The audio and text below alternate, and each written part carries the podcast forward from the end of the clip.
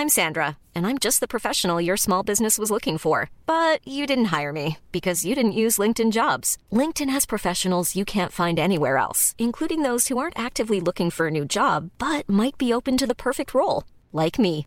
In a given month, over 70% of LinkedIn users don't visit other leading job sites. So if you're not looking on LinkedIn, you'll miss out on great candidates like Sandra. Start hiring professionals like a professional. Post your free job on linkedin.com/people today. Werbung. Einfach lieben. Einfach glücklich und zufrieden, bis dass der Tod sie scheidet. Das ist noch immer die Idealvorstellung vieler Paare. Im Alltag aber begegnen Paare oft immer wieder den gleichen Konflikten, hängen sie in immer wiederkehrenden Mustern fest. Die Paartherapeutin Anna Wilitzki zeigt, wie Paare diese Konflikte erkennen und lösen können. Ihr Hörbuch Einfach lieben ist dabei äußerst unterhaltsam und fundiert und zeigt an vielen Beispielen aus Wilitzkis Praxisalltag, wie eine gute Liebesbeziehung gelingen und der Zauber vom Anfang der Beziehung neu belebt werden kann. Das Hörbuch erscheint als Download und im Streaming bei Argon Balance und als Buch im Rowold Verlag. Werbung Ende.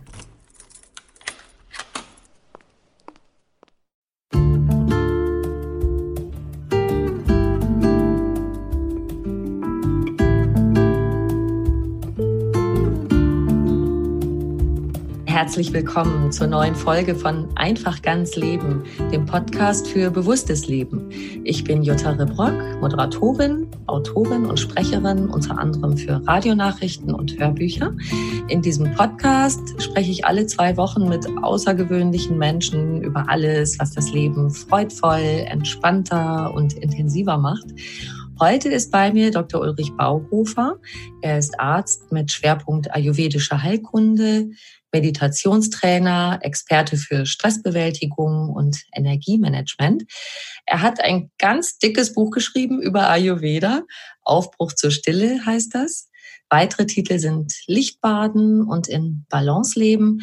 Und wie wir das hinkriegen, trotz Stress mit genügend Energie in Balance zu bleiben, darüber sprechen wir heute. Viel Spaß beim Hören.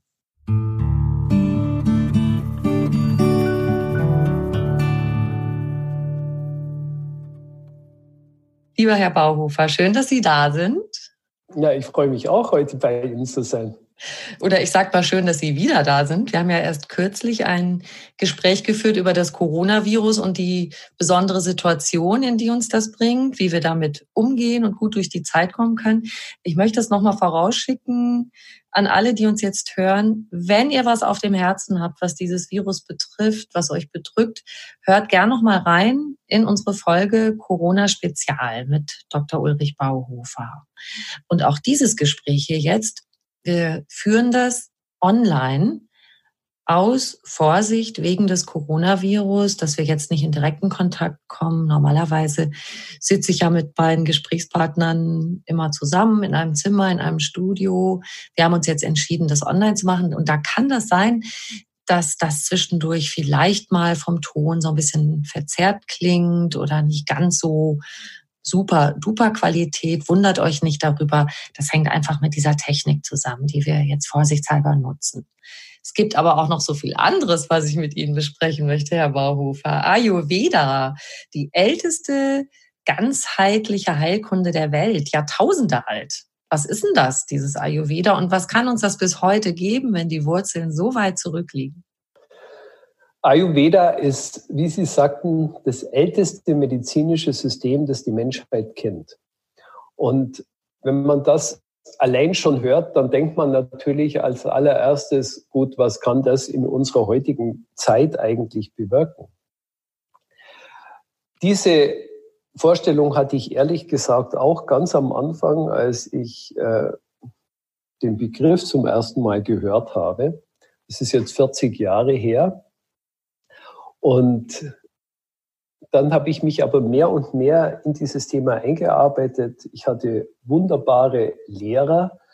Äh, derjenige, der diese ayurvedische Medizin in den Westen eigentlich gebracht hat und diesen Anstoß dazu gegeben hat, war Maharishi Mahesh Yogi, der auch bekannt dafür geworden ist, dass er die transzendentale Meditation, also eine uralte Yoga-Technik in den Westen gebracht hat.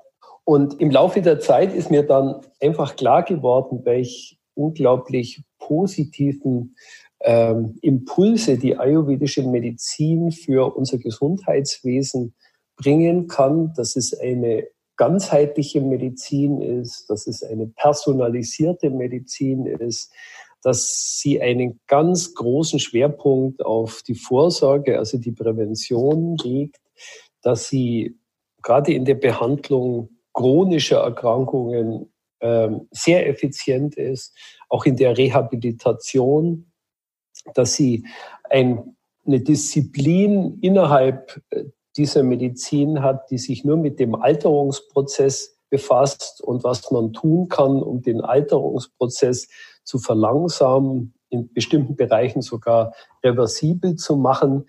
Ähm, es ist also etwas, was unglaublich spannend ist und was ich im Laufe dieser 40 Jahre festgestellt habe, ist, dass die Prinzipien, die Konzepte des Ayurveda durch unsere moderne, wissenschaftlich ausgerichtete Medizin, naturwissenschaftlich ausgerichtete Medizin verifiziert wird. Also die Prinzipien, die der Ayurveda befolgt, werden immer mehr wissenschaftlich ähm, auch bestätigt. Und das ist etwas Herausragendes und sehr Beeindruckendes. Nur der Begriff Ayurveda ist ein Sanskrit-Wort, wie die ganzen vedischen Texte, wie auch die Texte des Yoga, des Ayurveda, der unterschiedlichen vedischen Disziplinen in Sanskrit verfasst sind. Sanskrit gilt als die älteste Sprache der Menschen. Und auf Sanskrit bedeutet Ayurveda das Wissen vom Leben. Veda ist Wissen, Ayus ist Leben. Und Ayurveda beschreibt das Wissen um die Gesetzmäßigkeiten des Lebens. Denn das Leben läuft nach bestimmten Gesetzmäßigkeiten ab. So, ich vergleiche das immer gerne wie der Straßenverkehr. Der Straßenverkehr läuft auch nach bestimmten Regeln ab. Und diese Regeln sollte man im Allgemeinen befolgen. Also wenn wir an eine rote Ampel fahren, dann bleiben wir im Allgemeinen stehen. Wenn wir uns aber entscheiden, trotzdem weiterzufahren, dann ist der Ampel das relativ egal, aber wir müssen mit den Konsequenzen leben. Die Konsequenz kann ein Unfall sein. Und ähnlich ist es mit unserem Leben. Das Leben funktioniert nach bestimmten Gesetzmäßigkeiten. Unser Körper arbeitet nach bestimmten Gesetzmäßigkeiten. Und wenn wir unser Leben so führen, dass wir gegen diese Gesetzmäßigkeiten verstoßen, dann müssen wir mit den Konsequenzen leben. Und die Konsequenz heißt eine Krankheit. Sie haben das ja gerade schon erwähnt, dass beim Ayurveda das Präventive sehr stark auch im Vordergrund steht. Also eigentlich ist Ayurveda ja auch so eine Art Gesunderhaltungsmethode. Das heißt, wenn wir alles richtig machen, dann werden wir vielleicht erst gar nicht schwer krank, oder? Das ist die Idee. Früher war das im alten Indien und auch in China so, dass die Ärzte bezahlt wurden, wenn sie dafür sorgten, dass die Menschen gesund blieben. Und wenn die Menschen krank wurden, dann hat man das den Ärzten als ein Versagen ange angerechnet. Hat sie dann nicht mehr bezahlt. Und heute wäre das schlecht umzusetzen der Grund, warum ich mich für diese ayurvedische Medizin dann so begeistert habe, war folgende. Ich hatte während meines Medizinstudiums zwei Schlüsselerfahrungen, die mir auch irgendwo gezeigt haben, wie unsere Medizin heutzutage funktioniert.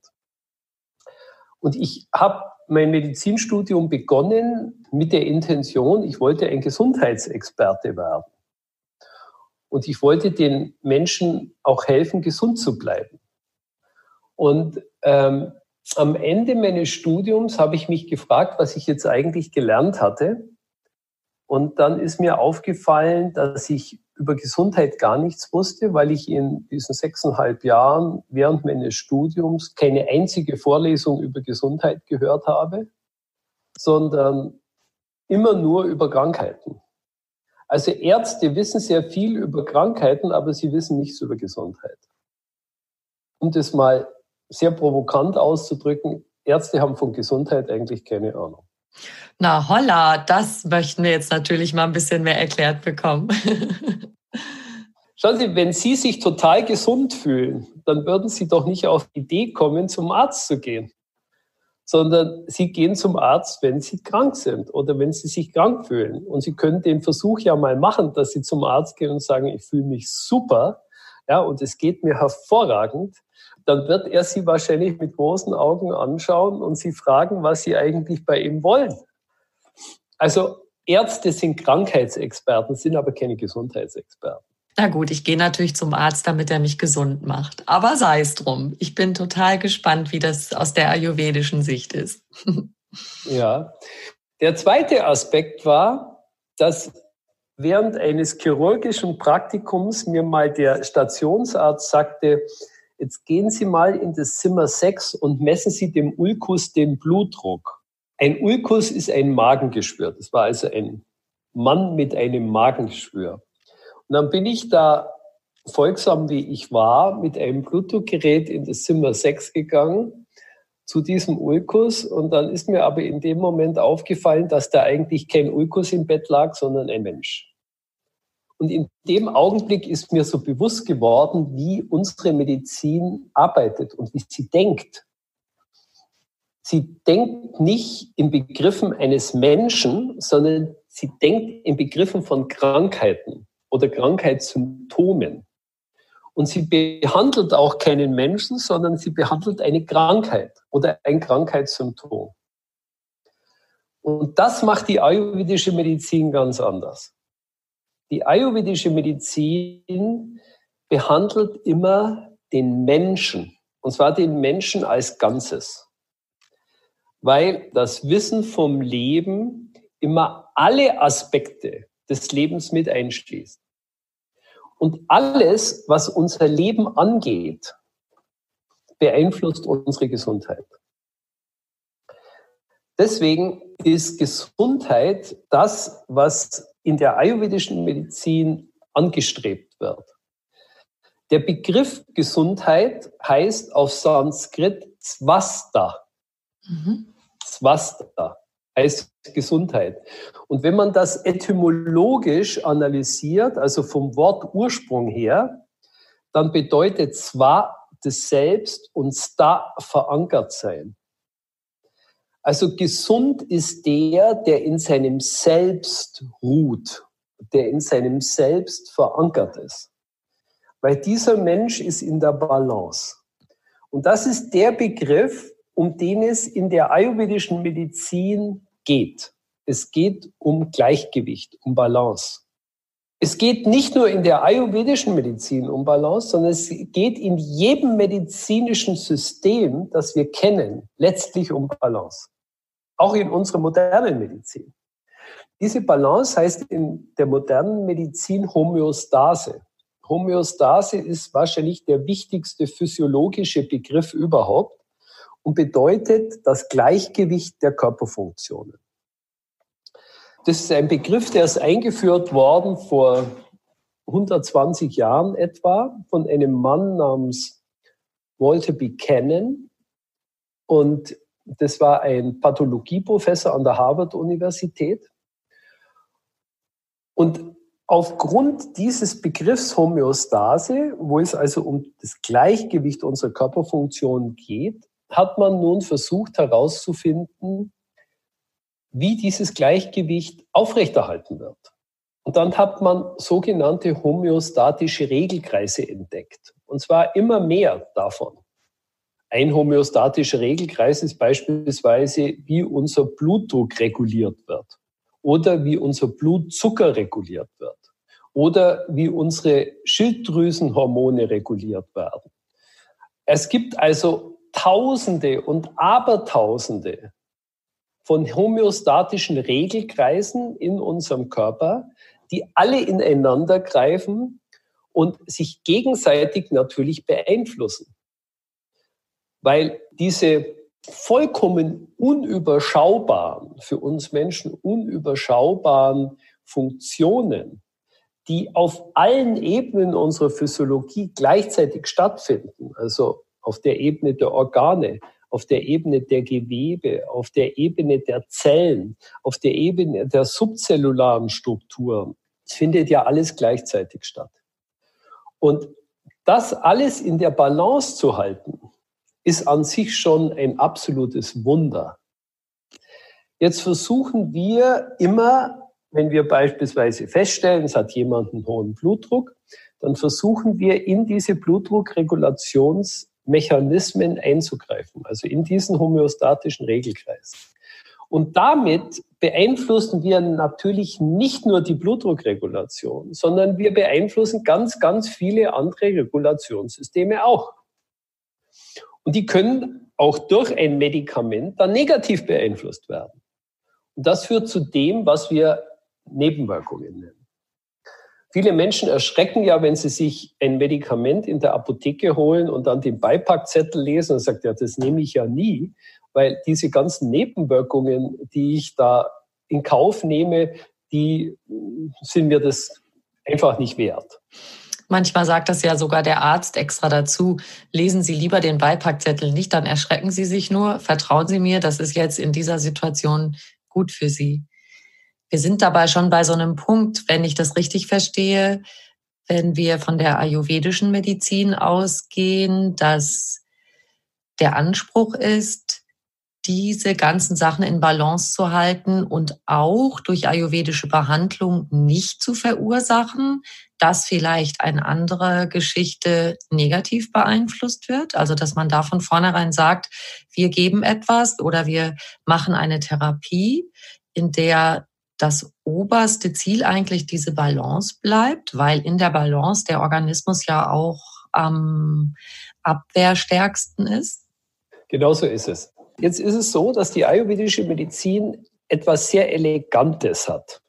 Und zwar diese vollkommen unüberschaubaren Regulationssysteme in unserem Organismus im Wesentlichen auf drei biologische Programme reduziert. Und diese drei biologischen Programme nennt man in der ayurvedischen Medizin die drei Doshas. Und diese drei Doshas heißen Vata, Pitta und Kapha. Letztlich dreht sich in der ayurvedischen Medizin alles um diese drei Doshas, um diese drei biologischen Programme. Und ich möchte Ihnen ganz kurz erklären, was die bedeuten. Vata steht für Bewegung. Alles, was sich bewegt, untersteht diesem Vata-Prinzip. Also wenn ich meinen Arm hebe, dann ist Vata dafür verantwortlich. Wenn mein Herz schlägt, Vata steuert diese Funktion.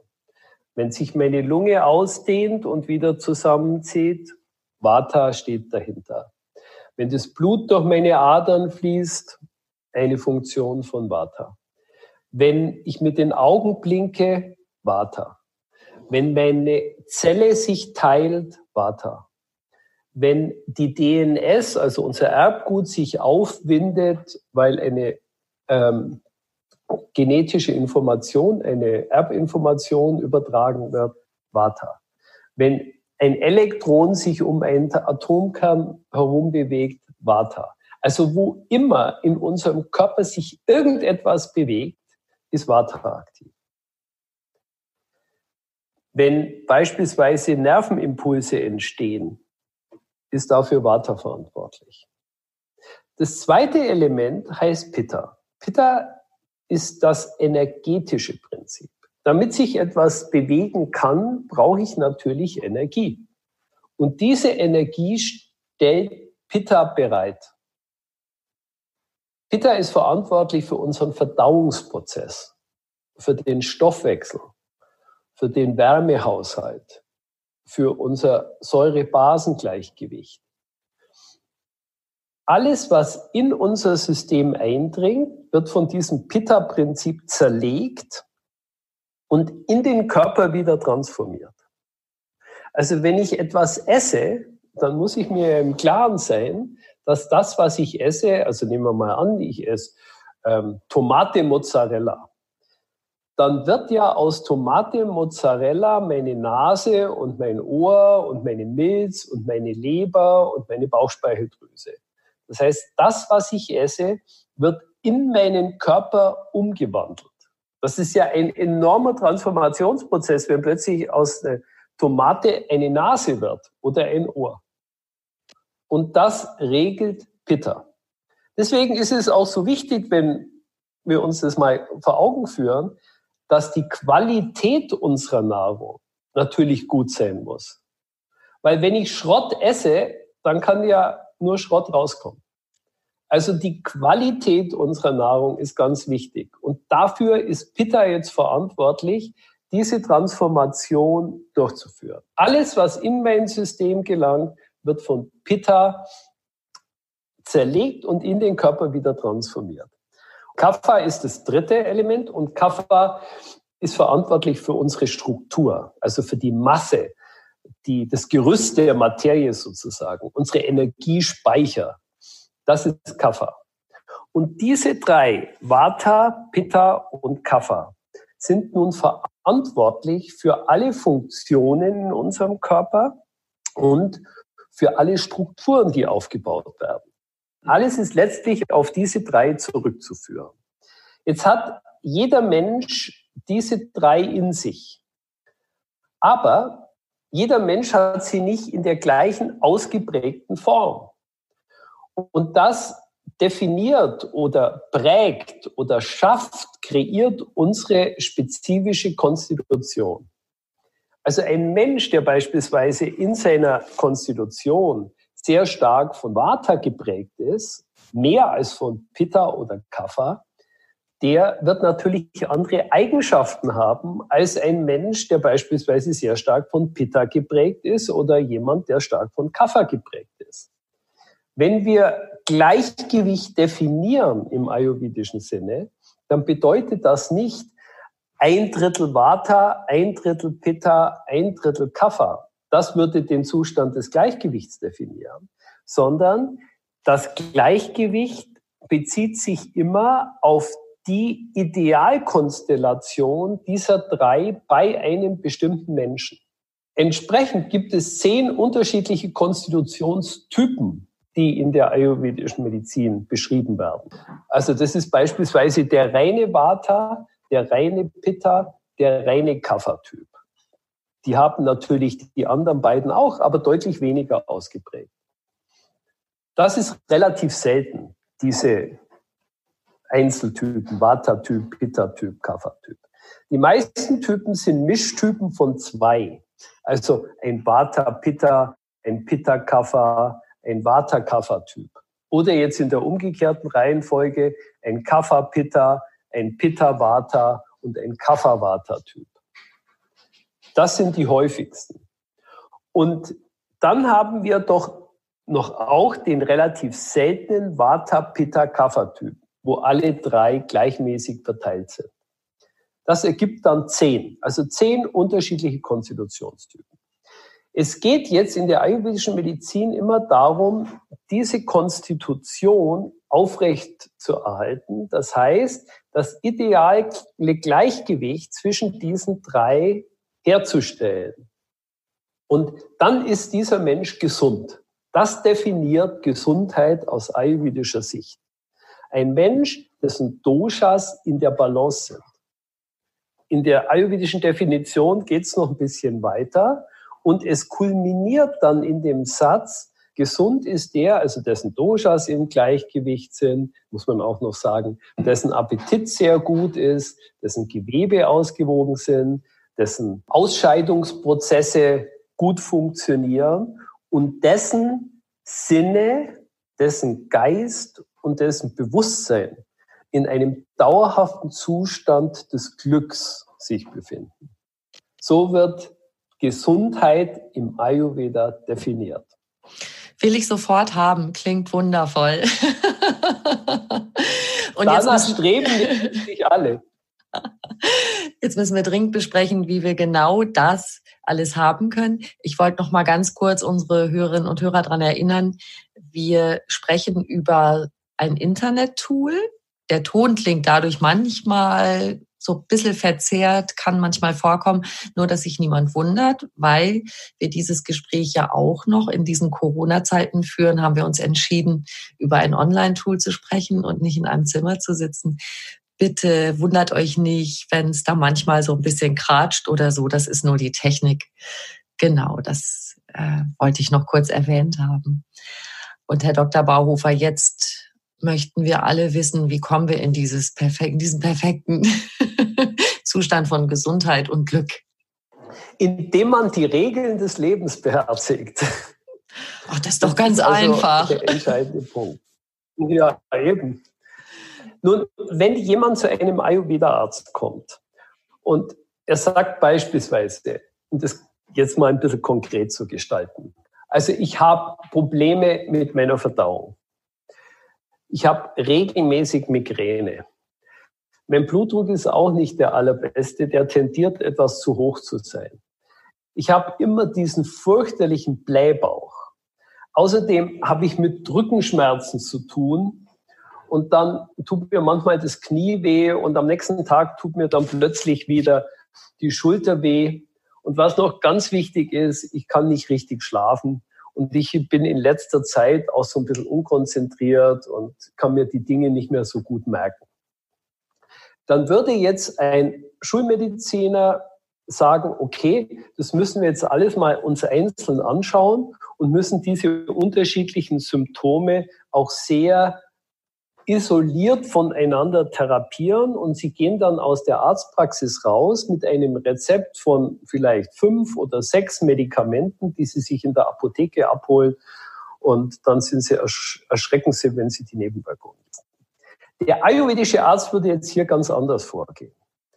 Ich habe diese Symptome jetzt ganz bewusst so beschrieben, weil all diese Symptome, die ich genannt habe, im Wesentlichen Vata-Probleme sind. Das heißt, der ayurvedische Arzt, der würde jetzt nicht hingehen und die Schlafstörungen vollkommen getrennt von dem Blähbauch oder den Schulterschmerzen behandeln, sondern er behandelt das Ungleichgewicht. Das heißt, er behandelt das Vata-Ungleichgewicht. Und das macht er nicht, indem er ihnen jetzt nur ein Medikament gibt, sondern er wird sie ganz intensiv ausfragen bezüglich ihrer Lebensweise, wie ihr Tag abläuft, wie ihr Leben grundsätzlich aussieht, was für einen Beruf sie haben. Er wird sie fragen, wie ihre sozialen Kontakte sind. Er wird sie fragen, wann sie ins Bett gehen, wann sie aufstehen, wie sie sich grundsätzlich in ihrem Leben fühlen. Das heißt, er will etwas über sie erfahren und wie sie ihr Leben führen. Er wird sie fragen, wie sie sich ernähren, wie viel sie trinken, was sie trinken. Das heißt, er möchte wissen, wo sie beispielsweise in Urlaub hinfahren. Er will einfach möglichst viel über sie erfahren. Und auf dieser Grundlage setzt er seine therapeutischen Maßnahmen auf. Diese therapeutischen Maßnahmen, die er nun ergreift und mit ihnen diskutiert, werden nicht so ablaufen, dass er ihnen jetzt etwas überstülpt, was sie eigentlich überhaupt gar nicht tun können, weil es mit ihrem Alltag nicht kompatibel ist. Also werden sie schauen, was sie tun können. Wenn Sie jetzt aber beispielsweise nur ein ayurvedisches Heilmittel kriegen, das das Vata beruhigt um diese Symptome wieder auszugleichen und zu neutralisieren. Aber gleichzeitig dauernd Dinge essen, die das Vata wieder anregen, dann konterkarieren sie natürlich den Effekt ihrer Heilmittel. Wenn sie permanent zu spät ins Bett gehen, wenn sie vollkommen unregelmäßigen Lebenswandel haben, dann wird das alles wieder Vata anregen. Das heißt, was die Therapiestrategie ist. Sie umkreisen sozusagen diesen Symptomenkomplex und dann schießen sie aus allen Richtungen, aus allen möglichen Richtungen, was für sie auch machbar ist, um das System wieder in die Balance zu bringen. Das heißt jetzt konkret in diesem Fall das Vata zu beruhigen. Und das kann man natürlich durch ganz viele Dinge machen, die ich gerade erwähnt habe. Ja, also durch ihre Ernährung, durch Maßnahmen des Stressmanagement, durch ähm, ihre Lebensweise, durch Heilmittel, also durch ganz unterschiedliche Dinge. Ja, dass sie regelmäßig an die Luft gehen, dass sie ans Licht gehen. Alles die Dinge zu tun, die das Vata wieder beruhigen und in eine Balance bringen. Darauf kommt es im Wesentlichen an. Da sind wir jetzt dabei. Man kann nicht einfach nur mit einer Pillendose nach Hause gehen und alles wird gut. Das ist die Selbstverantwortung. Ein bisschen was selber dazu tun muss schon sein. Ne? Und dann kommen wir auch noch mal drauf, jetzt, was sind die guten Sachen zu essen? Grundsätzlich, also wenn wir jetzt über Ernährung grundsätzlich sprechen, dann erinnern wir uns vielleicht an einen schönen Satz, der stammt von Ludwig Feuerbach. Es ist ein deutscher Philosoph gewesen der hat diesen Satz geprägt, den wir alle kennen, der Mensch ist, was er ist. Der Mensch ist, was er ist. In der ayurvedischen Medizin würden wir das ein bisschen modifizieren und würden sagen, der Mensch ist, was er verdaut und verstoffwechselt von dem, was er ist. Also es kommt darauf an, dass unsere Verdauungskraft immer mit berücksichtigt wird, weil diese Verdauungskraft ist bei unterschiedlichen Menschen sehr unterschiedlich. Wenn Sie beispielsweise einen Pitta-Menschen betrachten, der hat eine sehr, sehr gute Verdauungskraft. Wenn Sie einen Kaffermenschen dagegen setzen, der hat ein, eine eher träge Verdauung. Das heißt, das Verdauungsfeuer ist nicht so intensiv wie beispielsweise bei einem Pitta-Menschen. Der Pitta-Mensch, den können Sie zum Essen hinstellen, was, was Sie wollen, der wird nicht dick werden. Ein Kaffermensch geht an einem Kuchenbuffet vorbei und hat schon ein Kilo drauf. Also das sind die Unterschiede. Das muss man berücksichtigen. Nun, was ist eine gute Ernährung? Eine gute Ernährung ist eine Ernährung, die auf zwei Dinge achtet. Nummer eins, auf die Qualität des Essens und Nummer zwei, auf die Verdauungskraft, die individuell sehr unterschiedlich ist und die mit den Tages- und Jahreszeiten variiert. Sie müssen sich vorstellen, der Körper, der menschliche Körper arbeitet wie ein Ofen. Da schmeißen wir Brennmaterial rein in den Ofen und dann verbrennt das Feuer in dem Ofen dieses Brennmaterial. Alles hängt davon ab, wie gut das Feuer brennt. Wenn das Feuer sehr, sehr gut brennt, dann bleibt ein bisschen Asche übrig. Ja, und die holen wir ab und zu raus. Wenn das Feuer aber sehr schlecht brennt, dann bleibt ganz viel von dem Brennmaterial unangetastet und es bildet sich in dem Ofen das, was wir Schlacken nennen. Und diese Schlacken verhindern, dass das Feuer besser brennt. Und genauso ist es in unserem Körper. Wenn unser Feuer, unser Verdauungsfeuer nicht gut brennt, dann bilden sich natürlich immer mehr diese Stoffwechselrückstände. Das heißt, es bleiben Stoffwechselrückstände in unseren Zellen zurück, aber auch beispielsweise in unserem Verdauungstrakt. Und das bedeutet wiederum, dass dieses Verdauungsfeuer und unser Stoffwechselfeuer, wenn wir das einfach mal jetzt so plastisch beschreiben wollen, das ähm, wird natürlich immer schlechter funktionieren. Also es kommt zunächst mal auf die individuelle Verdauungskraft an. Das ist schon mal ganz wichtig. Und dann kommt es darauf an, wie das Verdauungsfeuer auch von den Biorhythmen abhängt. Also beispielsweise am Mittag, wenn die Sonne am höchsten steht, ist unser Verdauungsfeuer am besten. Und am Abend ist es schlecht und am Morgen ist es auch schlecht. Also schlecht ist vielleicht der falsche Ausdruck. Es ist einfach schwächer. Ja, das, das Feuer brennt nicht so lichterloh wie beispielsweise mittags. Wenn Sie sich nach dem Essen müde und schlapp fühlen und schwer und sagen, jetzt möchte ich eigentlich, jetzt bräuchte ich ein Sofa und ich möchte mich jetzt gleich mal hinlegen, dass ich einen anständigen Mittagsschlaf machen kann, dann ist es immer ein Zeichen dafür, dass sie gemessen an ihrer Verdauungskraft zu schwer oder zu viel gegessen haben. Das ist also ganz wichtig. Also Sie schauen bitte immer darauf, wie Sie sich nach dem Essen fühlen. Das zeigt immer an, habe ich entsprechend meiner Verdauungskraft gegessen oder nicht. Weil es macht keinen Sinn, dass vor lauter Energie, die Sie sich jetzt zugeführt haben, sich total müde fühlen. Also das ist der eine Aspekt, Verdauungskraft. Die Verdauungskraft im Winter ist stärker als beispielsweise im Sommer, wenn es sehr heiß ist. Wenn es draußen 35 Grad hat und es stellt Ihnen jemand einen Schweinebraten mit Klößen hin, dann haben Sie jetzt möglicherweise nicht das große Verlangen, das zu essen. Wenn das Ihnen jemand im Winter hinstellt, ja, und es ist kalt und Sie haben wirklich Hunger, dann können Sie das viel besser verdauen. Ja, Im Sommer, wenn es sehr heiß ist, dann mag man eher leichtere Dinge essen, beispielsweise einen Salat oder sowas. Also das ist wichtig. Die Tageszeit, die Jahreszeit und unsere individuelle Verdauungskraft, das ist entscheidend äh, zu berücksichtigen, wenn wir unser, unser Essen im Wesentlichen bestimmen. Und jetzt kommt es darauf an, was wir essen, wie die Qualität unseres Essens aussieht. Und die Qualität unseres Essens ist natürlich ganz, ganz entscheidend. Stellen Sie sich das so vor.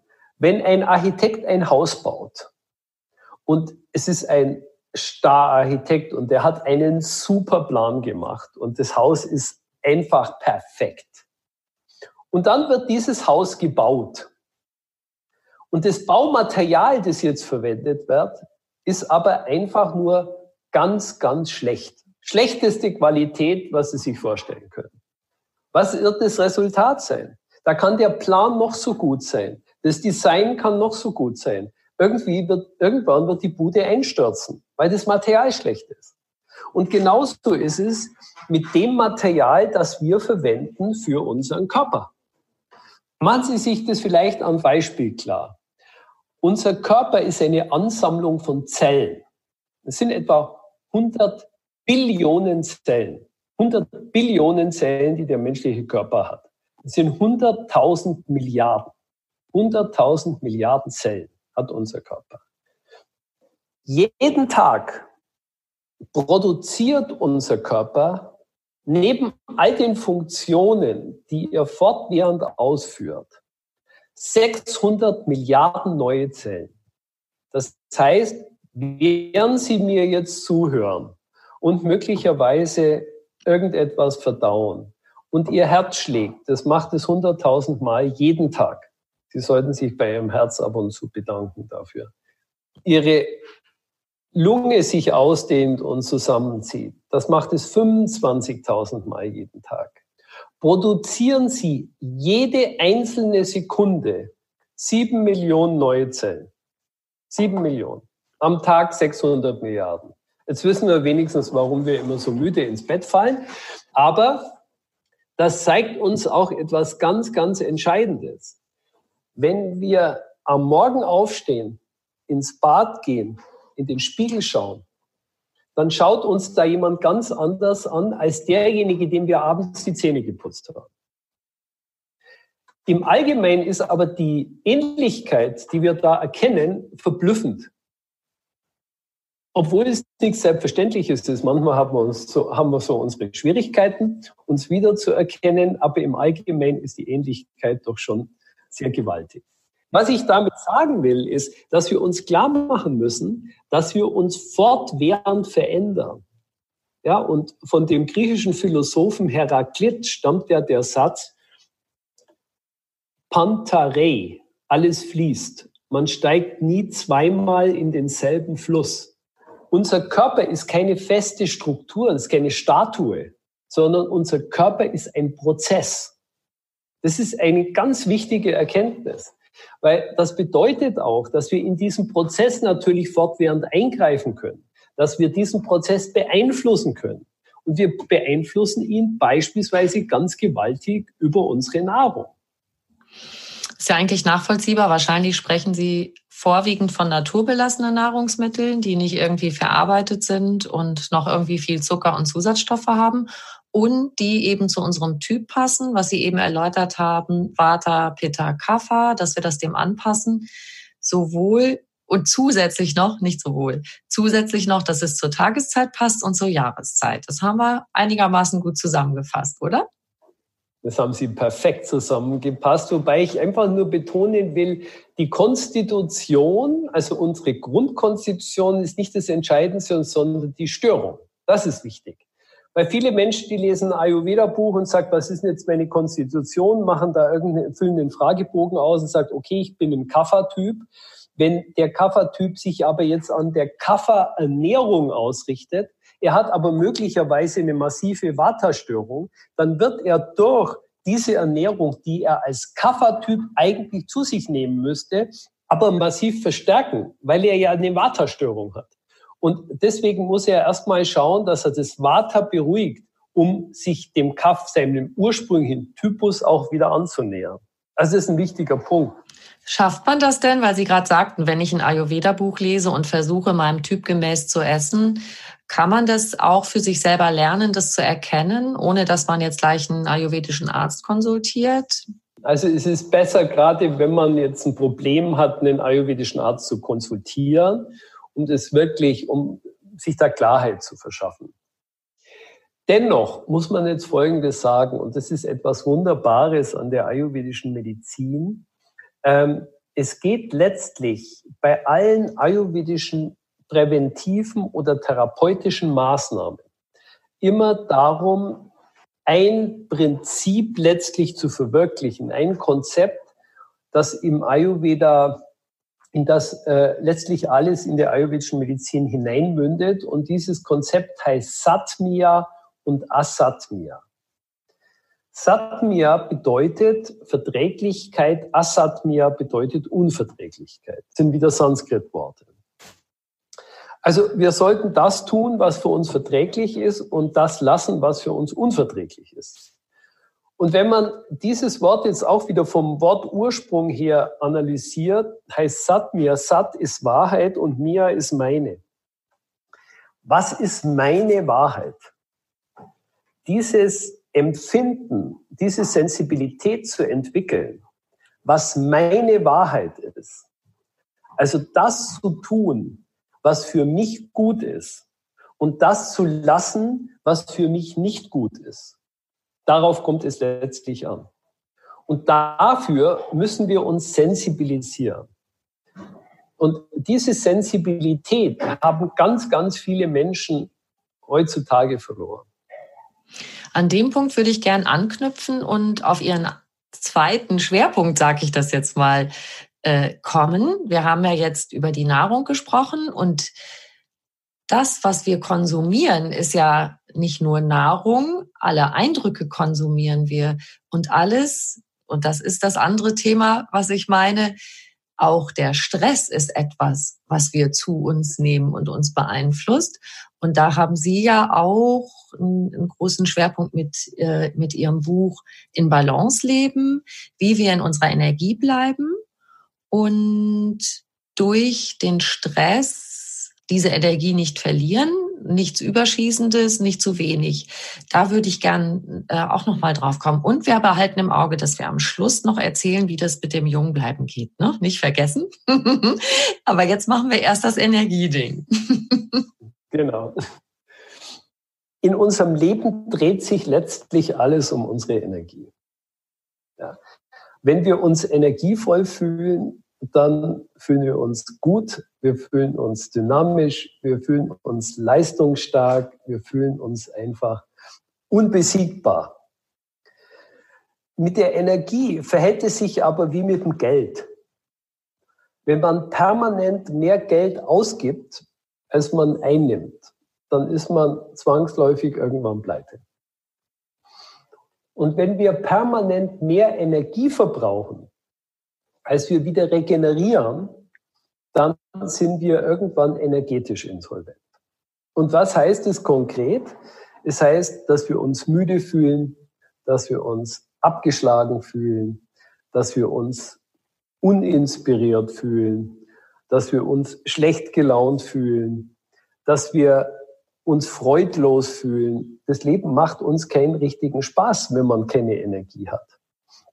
Ich sehe das in meiner Praxis jeden einzelnen Tag zuhauf, dass Menschen kommen und sagen, sie sind einfach erschöpft.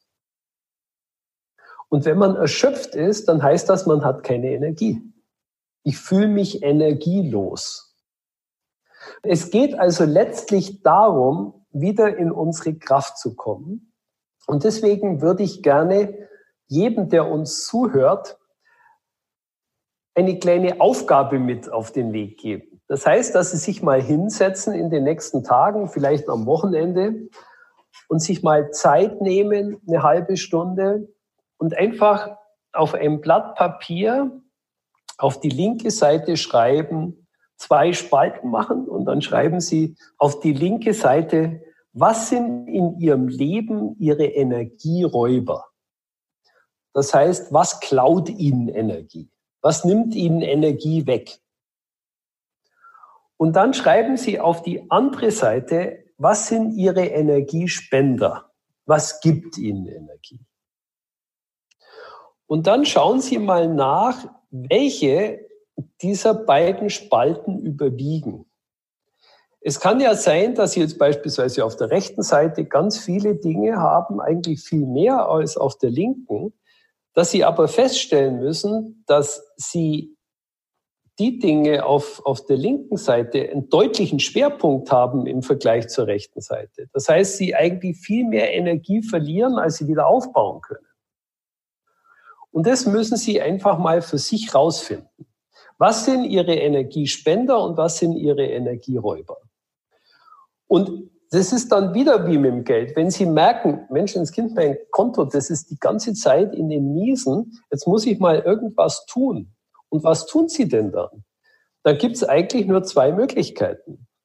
Möglichkeit eins: Sie reduzieren Ihre Ausgaben. Möglichkeit zwei: Sie vermehren ihre Einnahmen. Es gibt noch eine dritte Möglichkeit. Sie reduzieren ihre Ausgaben und vermehren ihre Einnahmen. Das ist eigentlich das Optimale. Juhu. Und dann geht, ihr, dann geht Ihr Energiekonto wieder ins Plus. Und Sie müssen sich das eine klar machen, das kann niemand tun außer Sie selbst. Jetzt gibt es für jeden Menschen unterschiedliche Energieräuber und Energiespender. Aber es gibt einige Energiespender und über die möchte ich gerne mit Ihnen mich dann noch weiter unterhalten, die jeder von uns benötigt. Und auf diese Energiespender, die jeder von uns braucht, sollten wir natürlich ein ganz entscheidendes Augenmerk legen, weil die sind vital, die sind essentiell für jeden von uns. sind zehn. Dann mal los, die möchte ich jetzt hören. Gut. Nummer eins, wo kommt letztlich alle Energie her? Alle Energie kommt letztlich von Licht, das heißt von der Sonne. Die Sonne ist der größte Energiespender insofern, weil ohne die Sonne kein Leben existieren würde. Und das wissen wir ja alle, wenn die Sonne kommt, insbesondere nach einem langen Winter, dann streben wir alle nach draußen. Wir wollen ans Licht. Wir wollen in die Sonne. Also deswegen ist es wichtig, dass wir ausreichend ans Licht gehen. Das ist auch das Thema dieses Buchs, das Sie erwähnt haben, Lichtbaden. Dieses Buch habe ich mit meiner Frau geschrieben und im Laufe dieses, äh, des Schreibens dieses Buchs ist mir eigentlich selber so richtig klar geworden, welch unglaublichen Einfluss das Licht und die Sonne auf unser Leben hat und wie weitreichend das Spektrum ist an Wirkungen, das die Sonne für uns hat und das Licht für uns hat. Jetzt müssen wir uns bitte auch das eine klar machen. Bis vor 140 Jahren gab es noch keine Elektrizität. Vor 140 Jahren hat ein Mann namens Edison das Licht, das elektrische Licht eingeführt. Und dann wurde die ganze Welt elektrifiziert im Laufe der Zeit. Das bedeutet wiederum, dass bis vor 140 Jahren das Licht ganz entscheidend unsere Biorhythmik geprägt hat. Das heißt, über Jahrhunderttausende hinweg wurde unsere Biorhythmik, also die biologischen Rhythmen in unserem Körper von dem Wechsel von Licht und Dunkelheit geprägt. Es gibt keine einzige physiologische Funktion, die nicht einem Biorhythmus unterliegen würde. Das haben wir geändert vor 140 Jahren. Es gibt ja mittlerweile viele Menschen, die von sich behaupten, sie wären Nachtmenschen. Ich frage immer diejenigen, die das von sich behaupten, ich sage, sind sie ein Nagetier? Weil der Mensch ist kein Nachtwesen. Ja, es gibt Lerchen und Eulen, das heißt Menschen, die gegen spätere Stunden, also nachmittags, dann abends aktiv werden und, und äh, andere, die Frühaufsteher sind, ja, die Lerchen. Aber es gibt keine Nachtmenschen. Und wenn Sie das mal ausprobieren wollen, dann lassen Sie sich einfach bei Neumond, bei einem verhangenen Himmel im Wald aussetzen, ohne irgendein Hilfsmittel. Und dann merken Sie sehr, sehr schnell, dass Sie kein Nachtwesen sind. Weil Sie nur warten können, bis es hell wird. Also, was haben wir gemacht? Wir haben den Tag immer mehr verlängert. Und wir haben die Nacht immer mehr verkürzt. Das heißt, wir haben uns immer mehr Zeit von der Nacht geborgt und unseren Tag damit verlängert. Das bedeutet wiederum, dass wir unsere Biorhythmik vollkommen verschoben haben.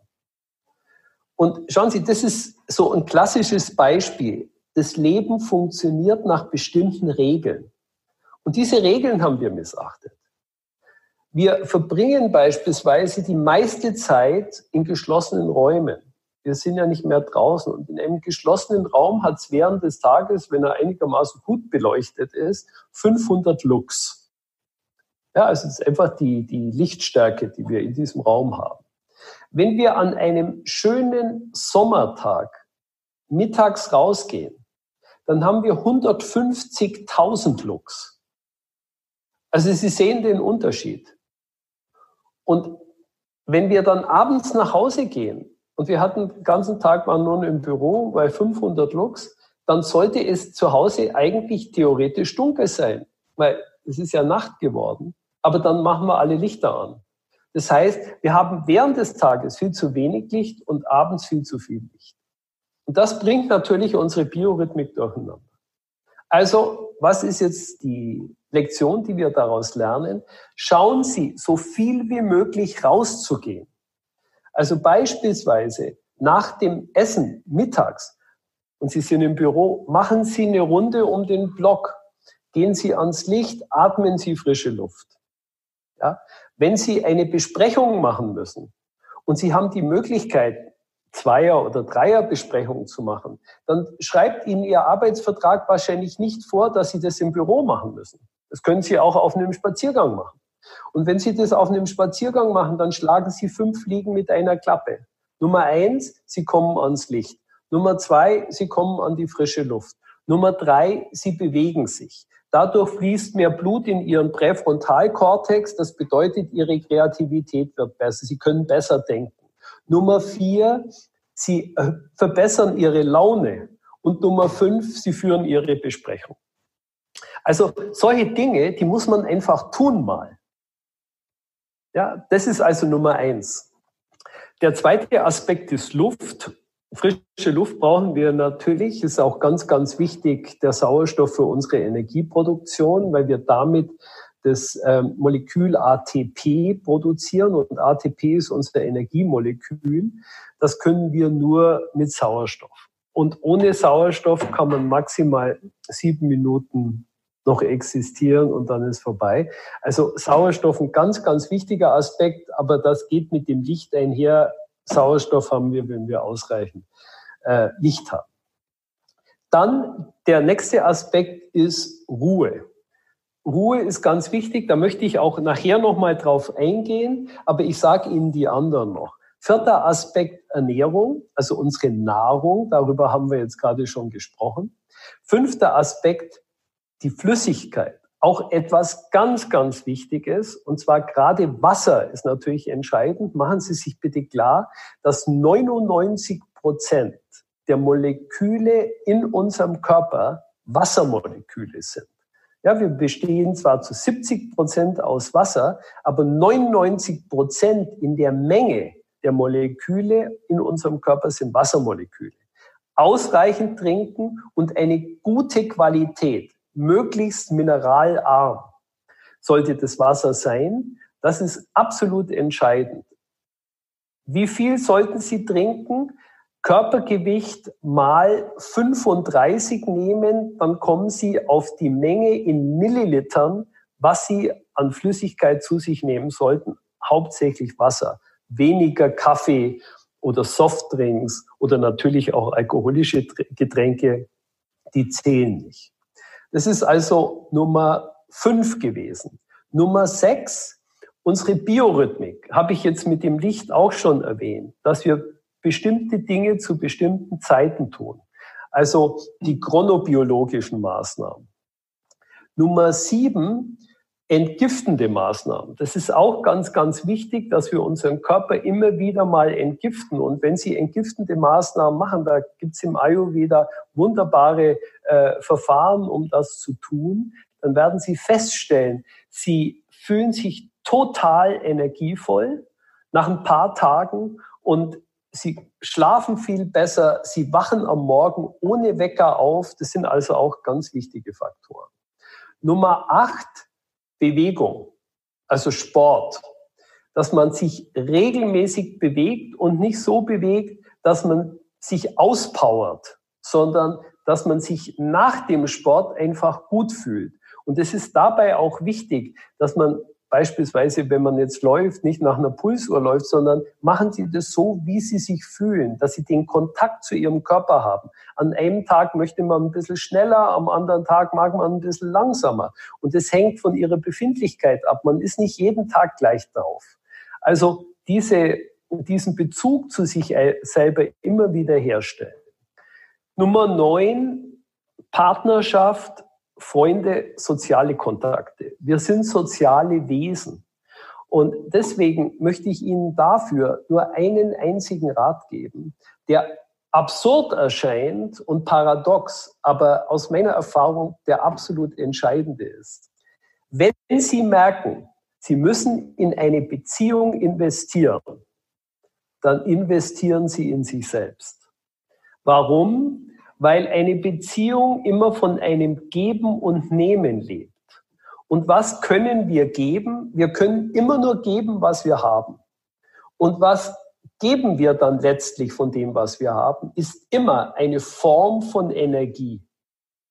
Wenn Sie jemandem was Nettes sagen, ist eine Form von Energie. Wenn Sie ihm was schenken, eine Form von Energie.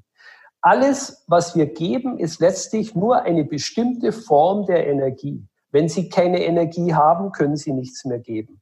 Darunter wird die Partnerschaft, die Freundschaft immer leiden. Deswegen sorgen Sie erstmal dafür, dass Sie sich selber gut fühlen, dass Sie sich energievoll fühlen. Denn das können Sie in die Partnerschaft oder in diese Beziehung hineingeben. Was Sie nicht haben, können Sie nicht hineingeben. Das ist ein ganz, ganz wichtiger Faktor. Nummer zehn, Sinn. Sinn ist etwas ganz Wichtiges. Und Mark Twain hat mal diesen Satz geprägt, die zwei wichtigsten Tage in unserem Leben sind der Tag, an dem wir geboren wurden und der Tag, an dem wir herausfinden, wofür. Und das hat Platon mal wunderbar formuliert, wofür, dieses wofür. Er hat gesagt, es gibt einen Platz, den du füllen musst den niemand sonst füllen kann. Und es gibt etwas für dich zu tun, was niemand sonst tun kann. Wenn Sie keinen Sinn im Leben finden, dann ist das der größte Energieräuber. Und deswegen müssen Sie danach schauen, was Ihr Ding ist, wofür Sie da sind. Und dann sind Sie im Flow, dann fließt alles. Das sind zehn wichtige Faktoren. Und die möchte ich Ihnen, ich möchte Ihnen noch einen, über einen ein bisschen ausführlicher sprechen und das ist dieser Aspekt der Ruhe. Das betrifft vor allem unseren Schlaf. Die meisten Menschen schlafen viel zu wenig. Ja, vor 100 Jahren haben die Menschen im Schnitt noch neun Stunden geschlafen. Heute schlafen sie im Schnitt noch sieben Stunden. Man hat herausgefunden, an der Uni Basel hat man eine Studie gemacht, wenn Menschen nur sechs Stunden schlafen über zehn Tage hinweg, dann laufen sie durch die Gegend, als ob sie ein Promille Alkohol im Blut hätten. Das heißt, Schlafmangel hemmt unsere kognitiven Leistungen, macht uns müde, macht uns nicht so konzentrationsfähig, nimmt uns natürlich immer mehr unsere Energie, macht uns antriebslos, macht uns unmotiviert, macht uns intolerant, wir können nicht mehr zuhören, wir fühlen uns einfach überfordert. Und das ist in der heutigen Zeit, und das wird natürlich in den nächsten Jahren eine ganz große Herausforderung für uns alle sein, weil wir mit den Nachwirkungen der Corona-Zeit natürlich jetzt umgehen müssen. Und deswegen müssen wir energievoll sein. Wir müssen voller Energie sein und das heißt, wir müssen ausreichend schlafen. Unterschätzen Sie bitte das nicht. Aus meiner Erfahrung ist der Schlaf und das Licht zwei vollkommen unterschätzte Energiespender. Und darauf sollten Sie mehr achten. Wodurch Sie noch mehr Ruhe erzeugen können, ist der Aspekt der Meditation. Und Meditation ist ein Aspekt aus dem Yoga-System. Es gibt viele Meditationstechniken. Ich persönlich bin ein ganz großer Fan der transzendentalen Meditation. Da habe ich meine Doktorarbeit drüber gemacht. Und das ist eine ganz einfache Technik, um das System zu beruhigen und wieder in die Energie zu bringen. Es ist eine Technik, die uns selbstbewusst macht. Selbstbewusst in dem Sinne, dass wir uns unsere Selbst bewusst werden. Das, was wir eigentlich sind, in unserer Essenz, in der Tiefe unseres Seins und dass wir unser Selbstbewusstsein nicht davon ableiten, was wir sind oder was wir haben oder von unserem Bankkonto oder von unserem Auto oder unserem Haus. Das sind alles Dinge, die sehr vergänglich sind. Aber tief in uns existiert etwas Unvergängliches und das ist unser Selbst. Und diese Erfahrung zu machen, ist der eigentliche Zweck der Meditation und dieses Aspekts des Yoga.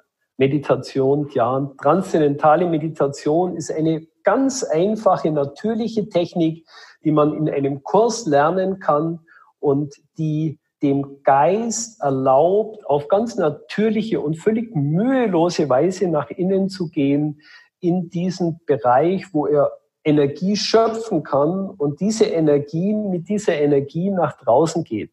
Es ist wie ein Bogenschütze, der den Pfeil zuerst nach hinten zieht und dann loslässt. Und je weiter er ihn in die andere Richtung zieht, umso weiter kann er dann nach vorne fliegen. Und genauso ist es mit unserem Geist. Wenn wir umso weiter nach innen gehen, umso dynamischer kann unsere Aktivität dann sein. Also das sind die zehn Elemente, die ganz wichtig sind. Und gerade die Meditation hat ein ganz großes Plus, was das Jungsein bedeutet. Was wir Juhu, tun können. Endlich kommen wir darauf. Um, um unsere Jugendlichkeit zu bewahren. Wir bringen ja Jugendlichkeit immer mit einem energetischen Zustand in Verbindung. Also von daher gesehen ist natürlich für das Jungbleiben äh, ganz entscheidend, dass wir in unser Energiekonto investieren.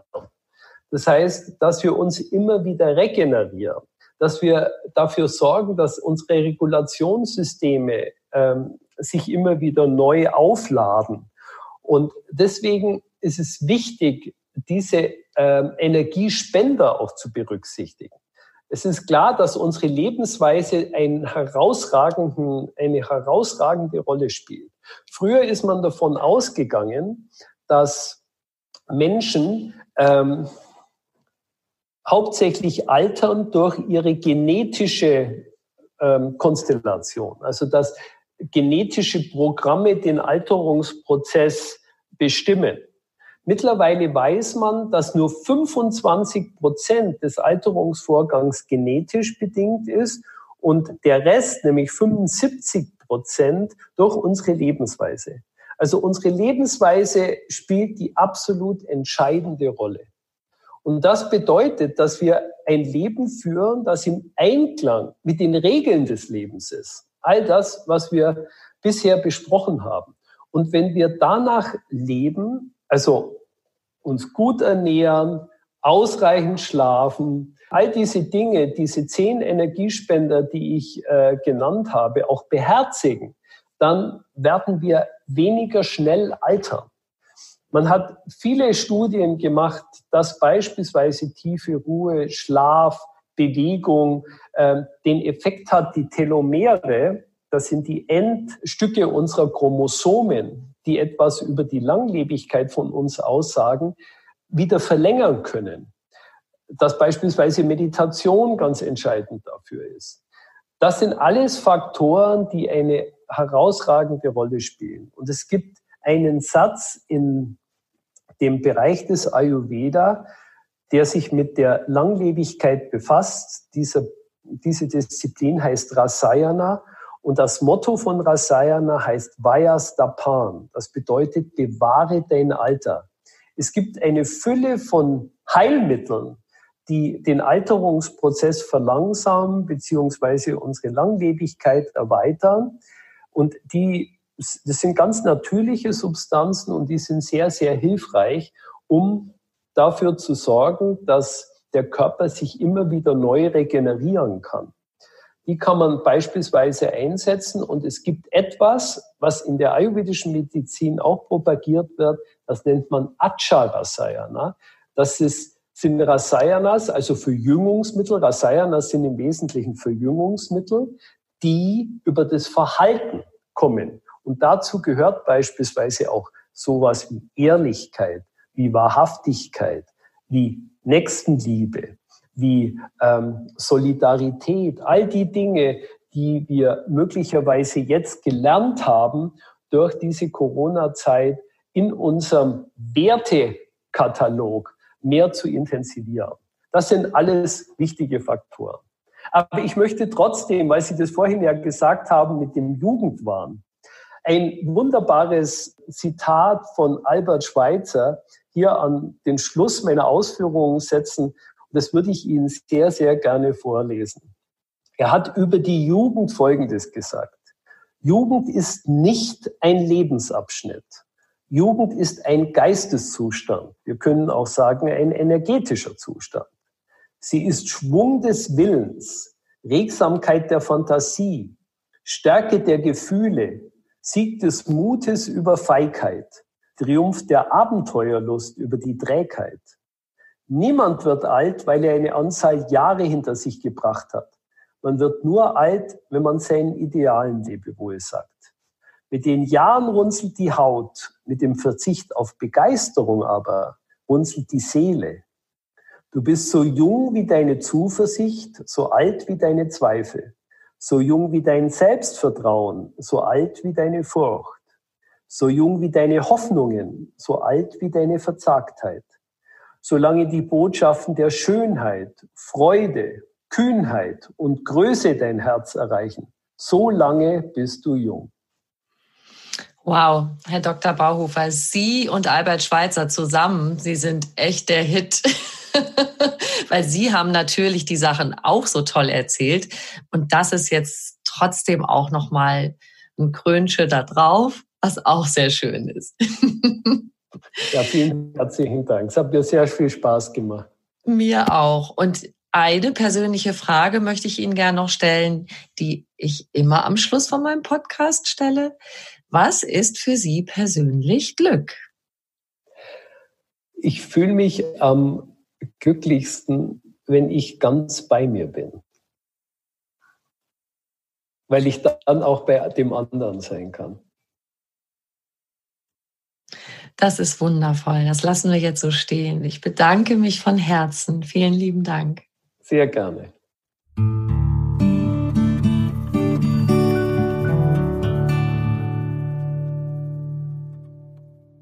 Und wenn euch dieser Podcast gefallen hat, dann freuen wir uns sehr, wenn ihr uns eine kleine Bewertung schreibt und auf die fünf Sternchen klickt. Vielen lieben Dank dafür. Noch viel mehr Tipps und Anregungen für einen bewussten Lebensstil und alles rund um die Themen Achtsamkeit, gesunde Ernährung, Fitness und Work-Life-Balance findet ihr auf einfachganzleben.de. Weitere Podcasts gibt es auf podcast.de argon-verlag.de. Ihr könnt diesen Podcast überall hören, wo es Podcasts gibt und dort auch kostenlos abonnieren.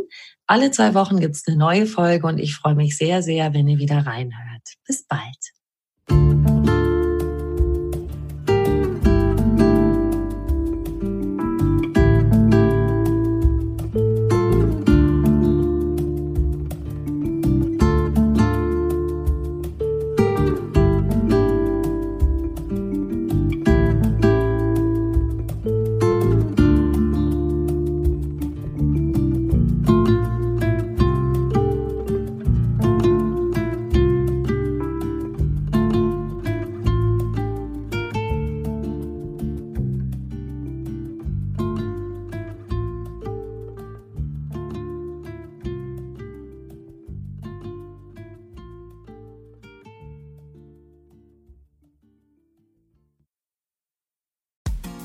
Frauenstimmen. Klagen, lachen, klüger werden. Ich bin Ildiko von Kürti, ich bin Buchautorin und Journalistin und in meinem Podcast spreche ich alle zwei Wochen mit lebensklugen und mutigen Frauen über das Loslassen und das Aufbrechen, das Verlieren, das Suchen und das Finden. Ich bin stolz darauf, wie viele wunderbare Frauen bereits bei mir zu Gast waren. Unter ihnen Stefanie Stahl, Maria Furtwängler, Annika Decker oder Gerburg Jahnke. Und ich freue mich auf alle, die noch kommen. Ihr könnt Frauenstimmen überall dort hören, wo es Podcasts gibt. Herzlich und hoffentlich auf bald. Eure Ildiko.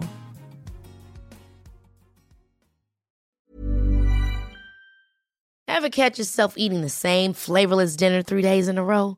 Dreaming of something better? Well, HelloFresh is your guilt-free dream come true, baby. It's me, Kiki Palmer. Let's wake up those taste buds with hot, juicy pecan crusted chicken or garlic butter shrimp scampi. Mm. Hello Fresh. Stop dreaming of all the delicious possibilities and dig in at HelloFresh.com. Let's get this dinner party started.